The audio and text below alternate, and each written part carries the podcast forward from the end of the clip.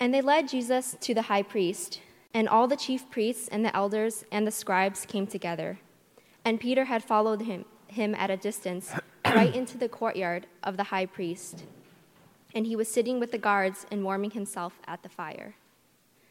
Now I'm skipping to verse 63, uh, 62, 66, 66. okay. And as Peter was below in the courtyard, one of the servant girls of the high priest came and seeing Peter warming himself, she looked at him and said, You also were with the Nazarene Jesus. But he denied it, saying, I neither know nor understand what you mean. And he went out into the gateway, and the rooster crowed. And the servant girl saw him and began, to, began again to say to bystanders, This man is one of them. But again he denied it. And after a little while, the bystanders again said to Peter, Certainly, you are one of them, for you are a Galilean. But he began to invoke a curse on himself and to swear, I do not know this man of whom you speak. And immediately the rooster crowed a second time. And Peter remembered how Jesus had said to him, Before the rooster crows twice, you will deny me three times. And he broke down and wept. Now, going back to verse 55. Now the chief priests and the whole council were seeking testimony against Jesus to put him to death, but they found none. For many bore false witnesses against him, but their testimony did not agree. And some stood up and bore false witness against him, saying, We heard him say, I will destroy this temple that is made with hands, and in three days I will build another, not made with hands. Yet even about this their testimony did not agree. And the high priest stood up in the midst, stood up in the midst and asked Jesus, have you, ha- have you no answer to make? What is it that these men testify against you? But he remained silent and made no answer. Again, the high priest said to him, Are you the Christ, the Son of the Blessed? And Jesus said, I am. And you will see the Son of Man seated at the right hand of power and coming with the clouds of heaven. And the high priest tore his garments and said, What further witnesses do we need? You have heard this, his blasphemy. What is your decision? And they all condemned him as deserving death. And some began to spit on him, and to cover his face, and to strike him, saying, Prophesy. And, God, and the guards received him with blows. May God bless the reading of his word.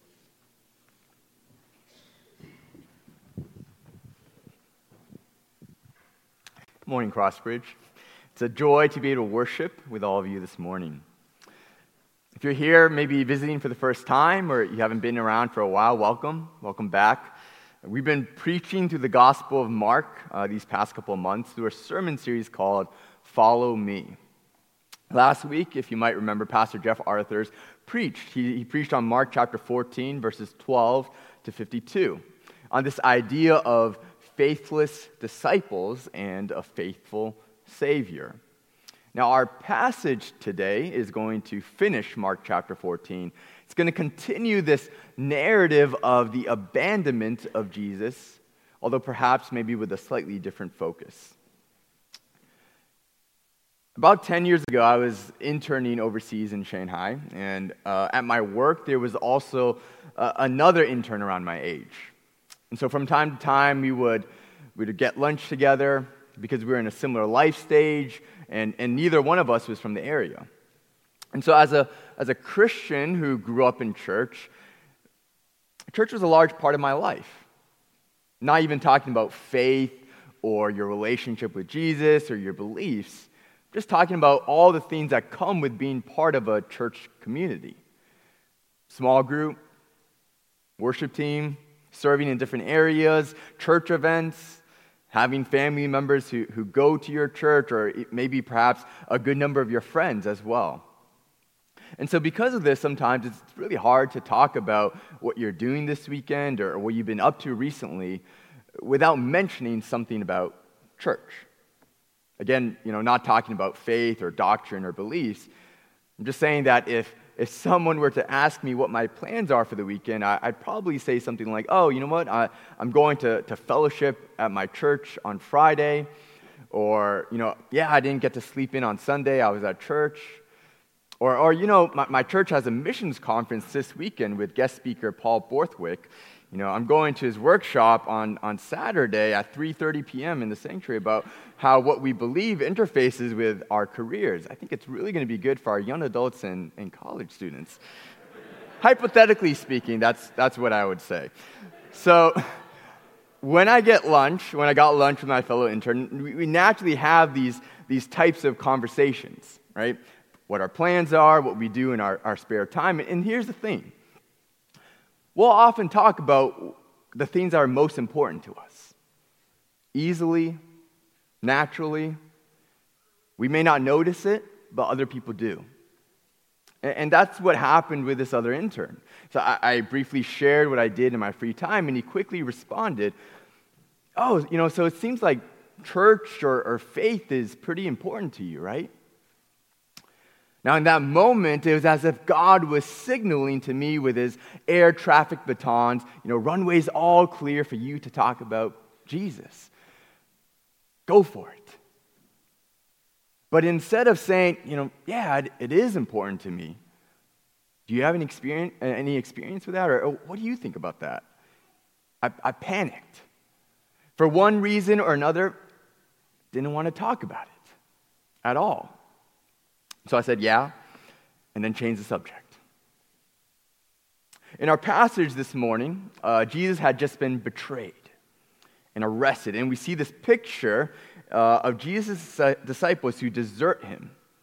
They leave and abandon him. In the last few verses of last week's passage, we read there, and they all left him and fled. And a young man followed him with nothing but a linen cloth about his body. They seized him, but he left the linen cloth and ran away naked. So, what's going on here? And more importantly, for, perhaps for some of you and in your minds, who is this naked man? You know, forget the fact that Jesus was just arrested. We want to know who this guy is that's streaking across the pages of our Bible. So let me deal with that first. We don't know. And it's okay because that's not the point that Mark's trying to make. Mark's point is to show the total abandonment of Jesus Christ. You see, even this young man who was following Jesus would rather leave his clothes behind and run away naked than be caught associating himself with Christ. In our passage, as Jesus is being tried before the Jewish leaders, who is left? Peter. Good old Peter. Peter, the one who in Mark chapter 8, that, that climax of the Gospel of Mark, in that chapter, Peter is the one who confesses to Jesus, You are the Christ. You are the Messiah. Peter's left. But spoiler alert, even, even he's going to abandon Jesus. Our passage for today is structured in a way that should be very familiar to, to many of us by now, hopefully. So, so if I, let's play fill in the blank, right? If I say Markan, you say, yes! Great. I'm so glad. I was worried. So throughout Mark's, so if some of you are confused about how we went about talking about the Savior to talking about sandwiches, let me explain.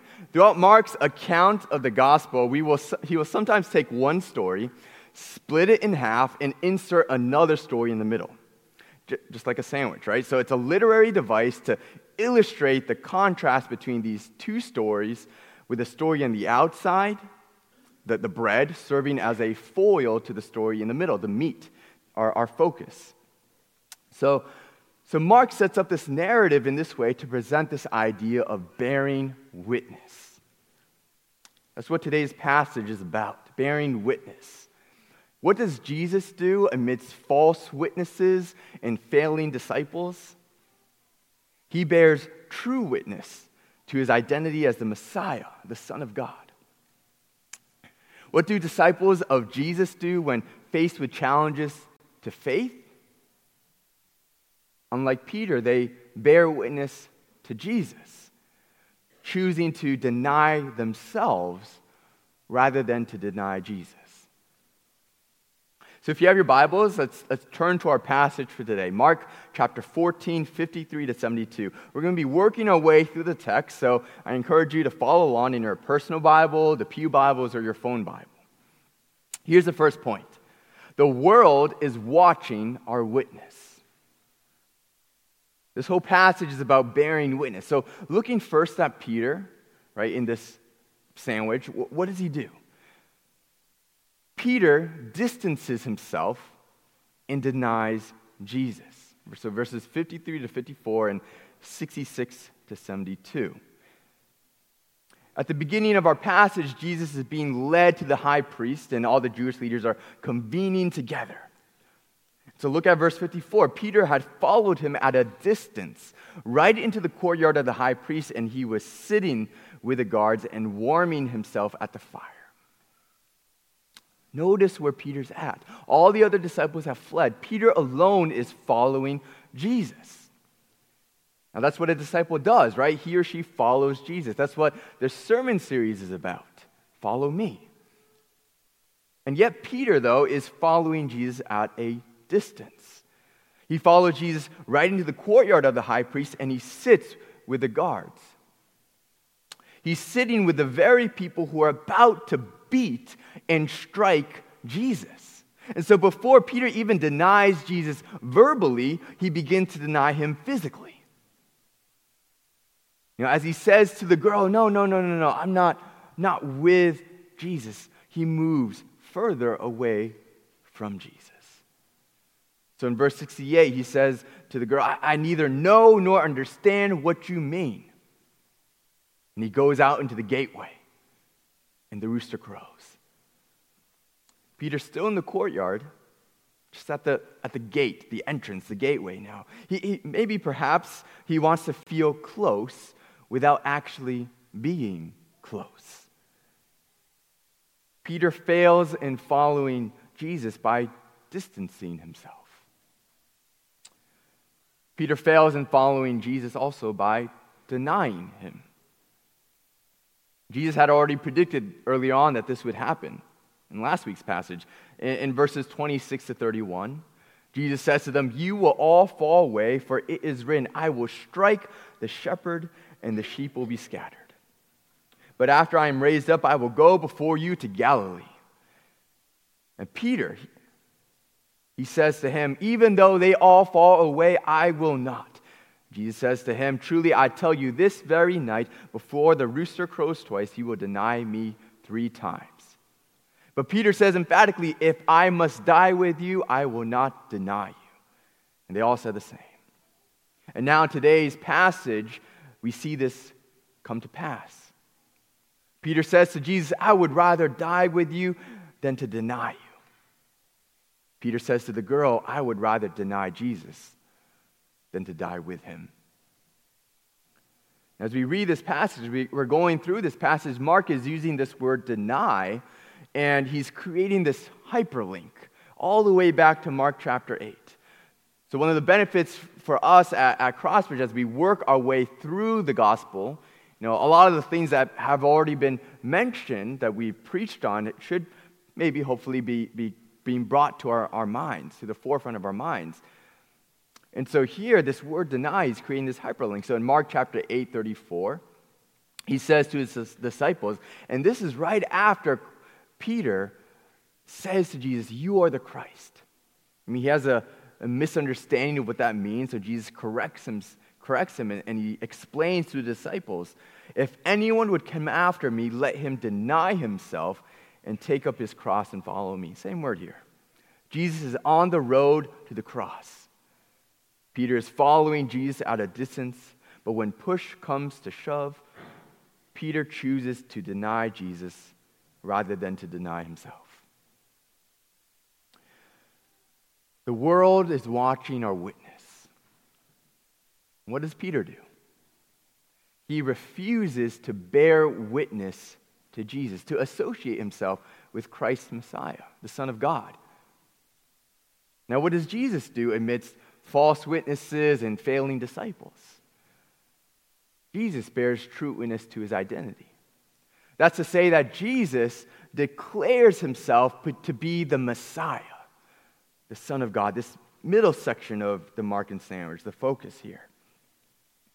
Now, in Mark, if you're seeking to do something, you're usually seeking to do something that's not so good.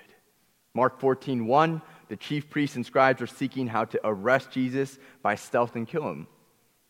Mark 14, 11, Judas seeks an opportunity to betray Jesus. And so now in verse 55, the Jewish leaders were seeking, again, testimony, witness against Jesus to put him to death. And now this, this word testimony or witness is mentioned seven times just in these first these few verses. But even the idea of bearing witness permeates and runs through the entirety of this passage. Peter bears no witness. The Jewish leaders bear false witness. And here only Jesus bears true witness to himself. So we continue on in our passage, verse 61 to 62. Again, the high priest asked him, Are you the Christ, the Son of the Blessed? That's the Son of God.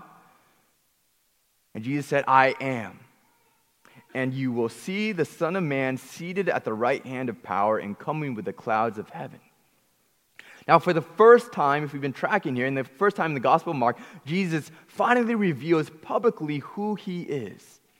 He declares himself to be the Messiah, God's Son. And he does it when the crowds are not around to crown him king. He does it in the context of the cross and suffering. Only then does he reveal who he is what it means to be the Messiah, what it means to be God's Son. And, and the response here the high priest tore his garments and said, What further witnesses do we need? You have heard his blasphemy. What is your decision? And they all condemned him as des- deserving death. See, there's, there's no need for false witnesses anymore. Jesus himself provided that witness. And that was that Jesus claimed to be the Son of God. The issue here is it's not so much that Jesus was declaring himself to be the Messiah. You know, a lot of people had done that in that time. That wasn't necessarily blasphemy. The, the problem here, well, for the Jewish people, they believed the Messiah just to be a man among men. It was Jesus' claim to be God's son, to ascribe God's honor to himself, to equate himself with God. That, that was blasphemy, deserving of death. Now, with the way that Mark is structuring this passage, his sandwich, he, he points he points to Jesus as the model for us for, for bearing witness, no matter what challenges may come. You remember the very first sermon that Pastor Jeff Arthurs preached in this series? Okay, it's a rhetorical question. he preached on three questions, just as a reminder, that would show up throughout the Gospel of Mark. Who are we following? Jesus, the Son of God. Where are we going? Into the kingdom of God, into the reign of God. What will the journey be like? The same as it was for Jesus, full of service, sacrifice, even suffering. So, what does Jesus do amidst false witnesses and failing disciples? He bears true witness to his identity as the Messiah, the Son of God. What do disciples of Jesus do when faced with challenges to faith? They bear witness not to themselves, but to Christ, choosing to deny themselves rather than to deny Jesus. And so the world is watching our witness. That's the first point. Here's the second our response deny yourself, not Jesus. Now, what does that exactly mean?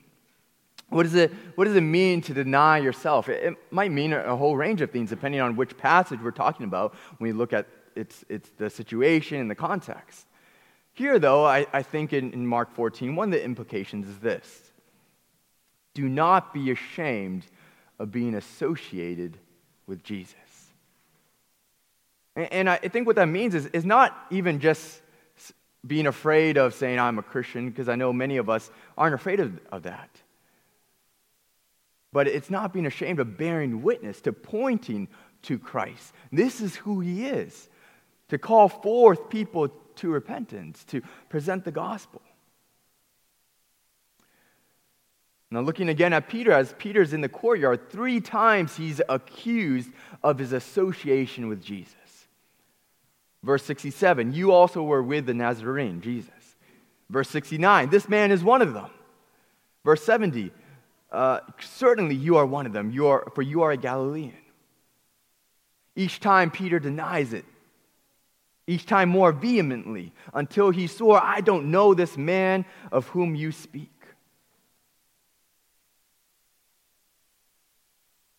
As we look to ourselves, I think sometimes we, we might have a misplaced shame. A misplaced shame in Jesus and his words, in the gospel. Perhaps we're embarrassed of Christ. Maybe we're embarrassed for Christ. When we, then we look to Jesus, who himself was neither embarrassed or apprehensive when it came to bearing true witness to himself, no matter what he was facing. Again, we, we think, you know, and I understand this, we, we know how Christianity is portrayed sometimes. We also know that Christians have not always been the greatest examples of Christ followers. And that's why they, they, we still need grace not just for our salvation, but for our sanctification. But given all that, sometimes we still feel like we have to be apologetic in our apologetic. That's to say that we have to be apologetic in our defense of the gospel. Now, God urges us in 1 Peter be prepared to make a defense to anyone who asks you for a reason for the hope that is in you, yet do it with gentleness and respect. And so, yes, as we, as we bear witness, yeah, we do it with gentleness and respect. But remember, we need not feel shame for the gospel. We need not feel shame for Jesus. Now, the gospel, the gospel is offensive, but you don't have to be. The gospel, the, the message of Jesus Christ, this glorious gift of salvation, that message is, was offensive 2,000 years ago. It's still offensive today. Why? I'm going to read a quote from Tim Keller, who I think explains it pretty well. It's a long quote, but I have it on the slides. He says this The preaching of the gospel is terribly offensive to the human heart. See, people find it insulting to be told that they are too weak and sinful to do anything to contribute to their salvation. The gospel is offensive to liberal minded people who charge the gospel with intolerance because it states that the only way to be saved is through the cross. The gospel is offensive to conservative minded people because it states that without the cross, good people are in as much trouble as bad people. Ultimately, the gospel is offensive because the cross stands against all schemes of self salvation. The world appreciates religion and morality in general. The world thinks that moral religion is a good thing for society. But the world is offended by the cross. And so people who love the cross are persecuted. The cross is by nature offensive, and we can only grasp its sweetness if we first grapple with its offense. If someone understands the cross, it is either the greatest thing in their life or it is repugnant to them. If it is neither of these two things, they haven't understood it. Do you see what he's getting at? The gospel is offensive because the cross stands against all schemes of self salvation. Rooted deep in our own hearts is this desire to create our own salvation, to give meaning, create meaning to our own lives. Because we don't like hearing the message no, you can't save yourself. Doesn't matter how good you are, how much effort you put in, how much you've tried. Because we're, a sin, we're sinners. You and I are sinners. We've fallen short of God's glory, of His holiness, and there is only one solution Jesus Christ. And yes, Christ, Jesus, He does give you meaning and purpose in life. But Jesus didn't in your heart. He came to be Lord over your whole heart. Notice how Keller ends. If someone understands the cross, it is either the greatest thing in their life or it is repugnant to them. If it is neither of these two things, they haven't understood it. And so, as we bear witness to Jesus in our schools, in our workplaces, with our family and our friends, we do so from the place of someone who is as much in need of the grace of Jesus as the one to whom we're bearing witness to understanding this gift of grace, that's what keeps us from bearing witness in self righteousness, in pride, and lording it over them. It's what allows us to do so with gentleness and respect. And as we bear witness, listen to what Paul says to Timothy. For God gave us a spirit not of fear, but of power and love and self control. Therefore, do you see that connection? The, the conjunction here, therefore, the, the, the result, right, of what God has given us. Therefore, do not be ashamed of the testimony about our Lord, nor of me, his prisoner, but share in suffering for the gospel by the power of God, who saved us and called us to a holy calling, not because of our works, but because of his own purpose and grace, which he gave us in Christ Jesus before the ages began. Do not be ashamed of being associated with Jesus. Do not be ashamed of the gospel. And what's interesting here, too, as we look at this passage, what's interesting is that even before, Jesus, uh, before Peter denies Jesus verbally, he's already begun to distance himself physically. And isn't that the reality sometimes? That before we get to a place where we would outrightly say to others, I don't follow Jesus, I'm not with him, we have already stopped following Jesus long before. But there is hope. There is hope. See, I like how one commentator put it. He, he says this Peter's example is a warning to disciples then and now, them and us, that faithful witness to Jesus is most important and most easily betrayed in simple and ordinary actions and words. But there's hope. You see, Mark may have concluded this section with Peter's story to remind his congregation in Rome, his perhaps persecuted congregation in Rome, that not even the best Christian or lead apostle or disciple is immune to apostasy. Nor, as we shall see, is he beyond the promise of grace. And that gives hope to you and me as well. Deny yourself, not Jesus. What does that mean? Don't be ashamed of being associated with Jesus. Why does it matter? Because after Christ's vilification comes his vindication in a passage all about bearing witness, as Jesus bears witness to who he is, the Son of God, notice what he says to the leaders. Verse 62 You will see the Son of Man seated at the right hand of power. You will see, you will, you will witness. The Jewish leaders are vilifying Jesus, resulting in his crucifixion. God, on the other hand, will vindicate Jesus in his resurrection.